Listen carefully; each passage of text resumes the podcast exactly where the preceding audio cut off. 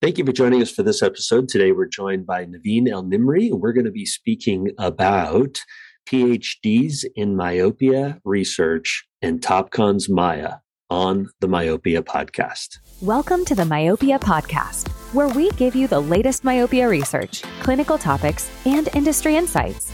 Make sure to subscribe to stay up to date on all awesome myopia content. And now to our host, a massive myopia manager himself, Dr. David Kading. Thank you for joining us for this episode of the Myopia Podcast. As I mentioned, we're joined by Nevin El Nimri, and uh, she is an optometrist who is now working in industry. Nevin, it's a pleasure to have you on the Myopia Podcast. How's your day? It's great. Thank you. And it got better by meeting with you. awesome. Well, likewise for me. Uh, Nevin, you you have uh, an OD degree, a PhD. You've got quite the background in the uh, arena of eye care, and now working in industry. Can you give us a little bit of uh, history of how you decided to go into eye care and what led you to do the PhD route, and then now uh, going to Topcon? Yeah, so I was an optometry student in my country of origin, Jordan, and because I fell in love with that field, I really wanted to continue that route even after immigration. So as soon as I moved to the US back in 2003, I decided that I want to do optometry, which is kind of different than in uh, in Jordan. In Jordan, you you start as an undergraduate, uh, and it's not a medic, it's not a doctor degree. It's just like an undergraduate degree. Over here, I had to do my undergraduate degree, which I've done it uh, in biochemistry at UC Berkeley. And then I, uh, after that, I moved into optometry school, which took a long time. And during that time, I was actually involved in the vision world by doing research also at UC Berkeley in the optometry school. Yeah. Um, and um, I got accepted to Ohio State University, where I did uh, my optometry school there, as well as a master's uh, in also uh, in myopia, clinical research in myopia. And uh, my mentor was Dr. Walline. Um, during the first day of optometry school, I told myself that I really want to do a PhD, and it's going to be in myopia and at the same lab that I worked as as a uh, an undergraduate, like a, as a volunteer uh, at uh, the Wildsoet lab. So, and that's exactly what happened. Right after I finished my optometry school, I moved back to UC Berkeley and I did my PhD. Uh, the focus was association between myopia and glaucoma, mainly looking at the effect of lowering intraocular pressure on slowing down myopia progression in the guinea pig model after that, I ended up wanting to do more of clinical research. So I moved to UC San Diego, where uh, I focused more on glaucoma. I was hoping to do more of the between the association between myopia and glaucoma in humans in human subjects uh, but um, some devices that i was going to use did not work properly and covid hit. So i uh, focused my research more on imaging spe- specifically uh, octa uh, oct angiography uh, in glaucoma patients. But i was involved in some myopia studies as well and uh, association between myopia and glaucoma. After that i there were some issues with the funding so i decided that you know why not to switch my path and move into industry because industry you don't have that challenge. And i always like to work on myself you know to grow on a regular basis not only on the personal level but on the professional level. And i felt like the environment in um, industry uh, is faster like it's faster pace there is more room for growth compared to academia. And here I am at Topcon Healthcare, been uh, with Topcon for the last year and a half as a medical science liaison uh, for vision uh, care and uh, correction. So I am uh, mainly responsible for myopia management, dry eye, refraction, and anything that's related to, to that. Wow, what a path, huh? it is a long path. Yeah. So I do have experience in clinic, academia, and industry. So it's like yeah. hope. yeah. let's um let's go back just a little bit back into this masters and your work at Ohio State. What uh, what were th- some of the things that you learned about myopia that maybe you don't know if everybody else knows, right? So there's there's a lot we've learned since you know 2003 when you came to the United States in the myopia world, and then you started your process of undergrad and grad. Like, what are some things in that research that um, you know kind of was an aha for you? Hmm. There were a lot of aha moments, you know, sure. in my, myopia. Uh, the research that I worked on was focused on uh, soft bifocal contact lenses, and it was mainly on decentration of the contact lenses. So, to me, like, you know, uh, it's not only about fitting a contact lens for myopia management, it's, it's more of an art. You need to make sure that you know it's it's fitting correctly and it is uh, so you you are looking through the correct zone in order to get the myopia management so it's like i discovered at that time that it's not like as simple as just like fitting a contact lens on the eye you, you need to treat each patient separately based on their condition on their age on uh, so many different uh, factors uh, so yeah. that's what I've mainly learned from me, my research that I actually used for my clinical practice. You know, we want to take myopia management to the masses and do it in every single myopic child. And when you, when you say things like that, it's kind of along the lines of, oh, well, we'll just come out with a bunch of different products and then people just need to choose which of those it is. But kind of to the point that you mentioned is that myopia management isn't like dentistry. Myopia mm-hmm. management is more like getting braces where every single mouth is different and every single solution that you come up with is different and it's individualized. And um, so i think that that that that is a really key takeaway. And that's part of the reason why we would we struggle to be able to say oh we're going to get it to a, a substantially reduced cost comparatively to where it is now which i think we will. But you know to, to to bring that cost all the way down to just have it be like here's a pair of glasses. I think we're a long ways away from that because of things that you learned right? I do agree with you. Yeah it will definitely take a long time. That's the thing that we need to increase more awareness for myopia management you know? It's not only that we need to teach doctors, but we also need to teach patients and their parents about myopia management and all of these methods that we have available.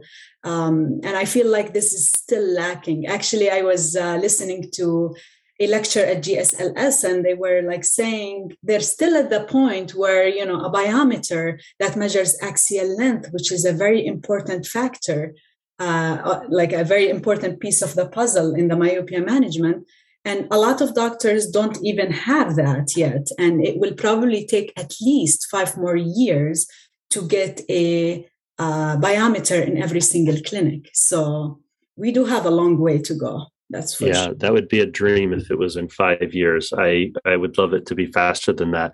Okay, well, let's talk about glaucoma in myopia, since that was a major aspect of your PhD.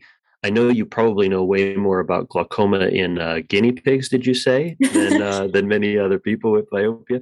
But um, you know, I, what I know about glaucoma is I'm a, I'm a minus 150, and so my risk of glaucoma, according to the studies, is like one and a half percent to two uh, two times greater yes. than if it didn't, right?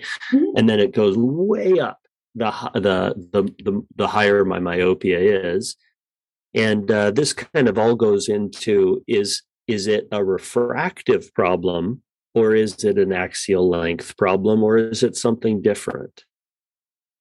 Uh, I believe that you know uh, since axial since uh, myopia is related to axial elongation it's directly related to the stretching of the sclera and that's where the increased increased risk of all of the other diseases comes from. Not mm-hmm. only limited to glaucoma but also of course retinal detachments cataract maculopathy all of it really related to the actual stretching of the sclera due to the elongation of the axial length. So uh, I think it's more of an axial length problem than a refractive error problem. And that's why it's very important to have a biometer in every single clinic and track yeah. that, especially in patients who are wearing orthokeratology lenses where you cannot track the refraction in that case.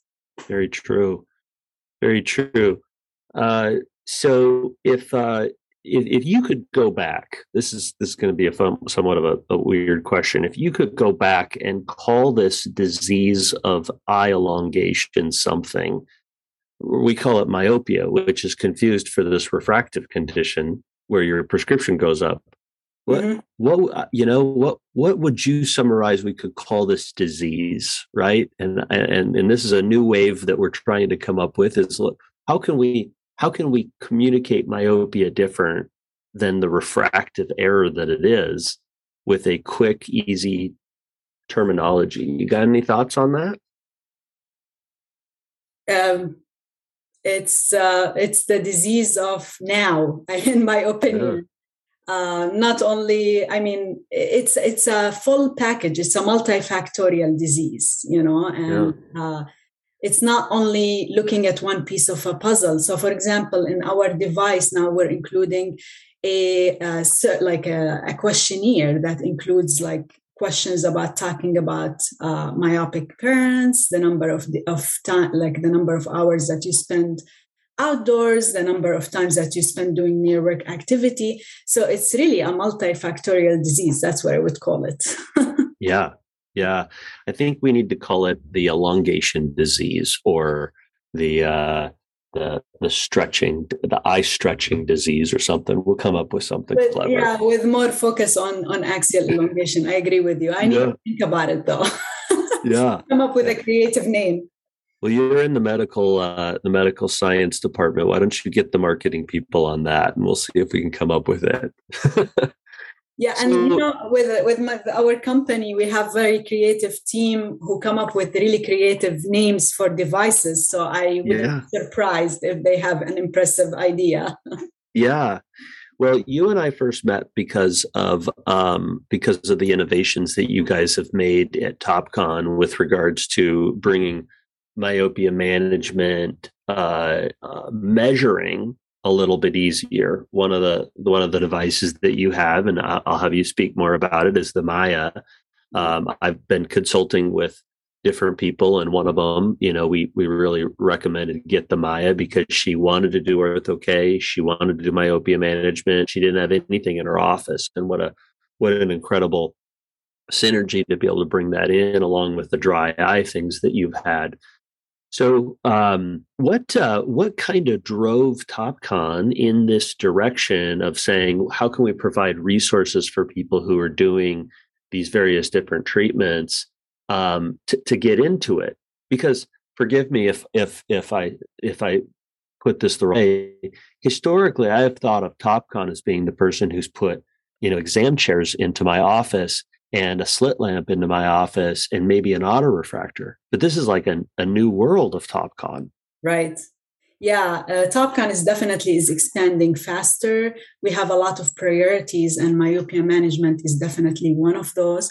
Just because uh, the prevalence of myopia is increasing, so it's becoming a major problem, especially in Asian countries, and that like kind of triggered uh, something for the company trying to uh, you know be part of the myopia management world and try to to help people and help uh, slowing down myopia progression. So as i've mentioned you know given that myopia is a multifactorial disease it definitely needed a multifunctional device. And Topcon is definitely known for having these multifunctional devices smaller devices that have like a bunch of tools and features that could uh, help you know meet the goals of any clinician and researcher. Yeah. So um so tell us a little bit. You said that you work in the in the myopia space the dry eye space and so forth. Why don't you share a little bit about the Myah device and and its evolution? Because it seems like you guys keep adding to the device. I mean, pretty soon we're gonna it's it's gonna do everything OCT and and everything. But tell us where the Myah is right now. So uh, there are different versions of the Myah. The one that's approved for use in the U.S. Uh, has uh, topography, which is great for uh, when if you want to fit orthokeratology lenses.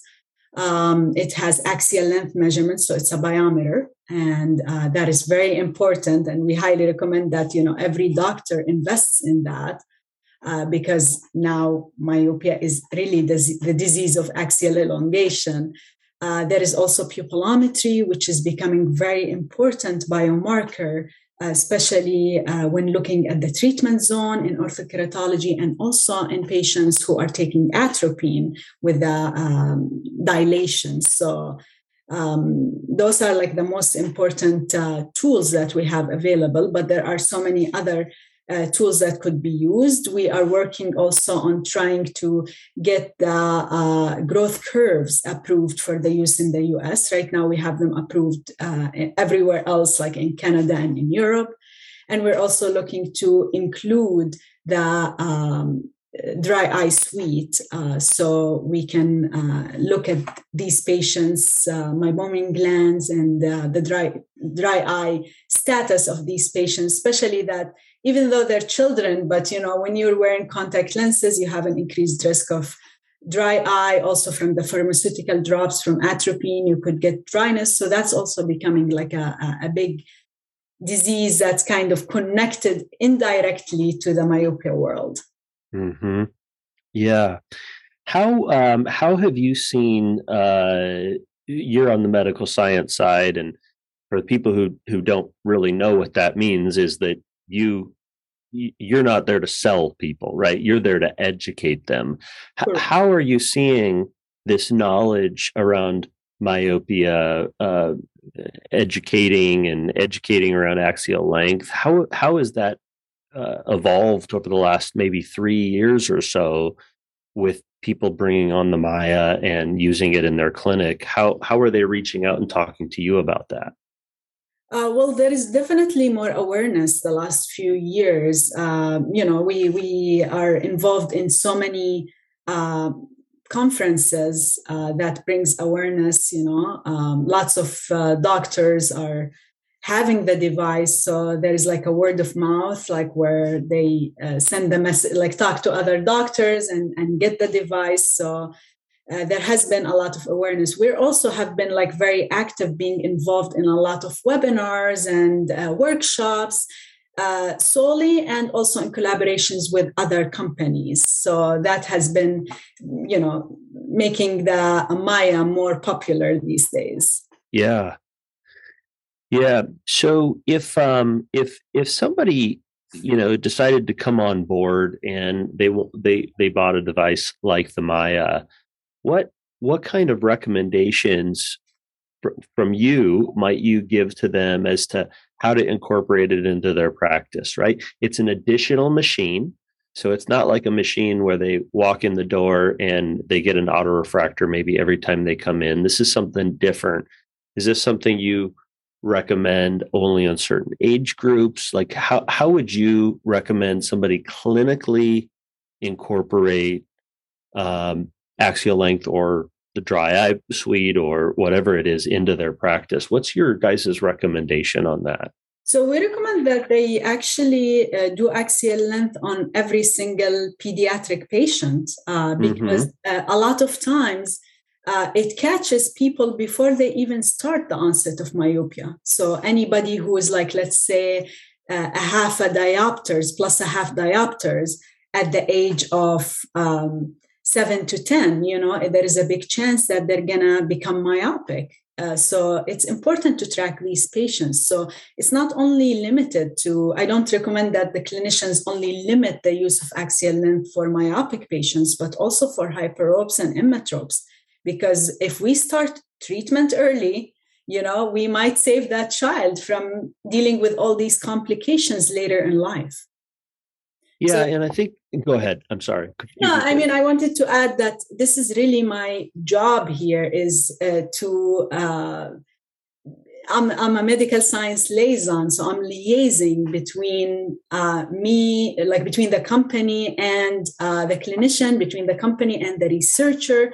in order to, uh, you know, draw more awareness and help support them uh, to create more clinical and research uh, evidence. And we also have these like uh, axial length and refractive error trend analysis where you can graph uh, each like point by point how the axial length was every like during the duration of the when the patient comes back to the clinic so that helps you see how axial length is elongating and how long and uh, like um, at, at what point it's starting to like increase. So we have a yeah. lot of like great tools that uh, you could use even in patients who are non-myopic.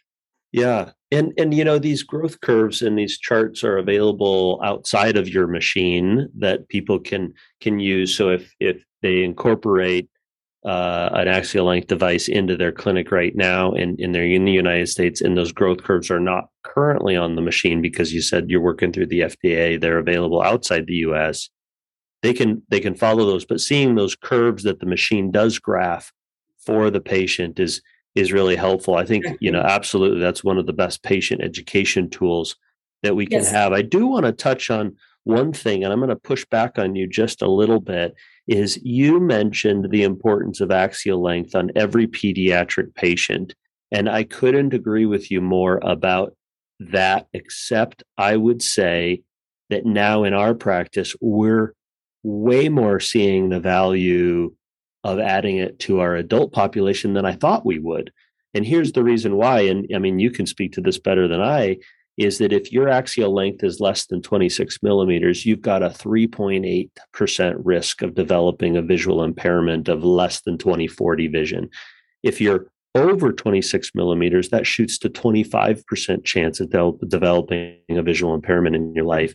And if it's over 30 millimeters, you've got a 90% mm-hmm. risk. Mm-hmm. So I had a patient the other day who was a minus eight and her axial length was 25 right? No, normally I would be like super worried about that patient, but you know, it's it's higher, but she's not as high of a risk as I thought. And likewise, I might have a minus two who's a 26 and a half millimeter, right?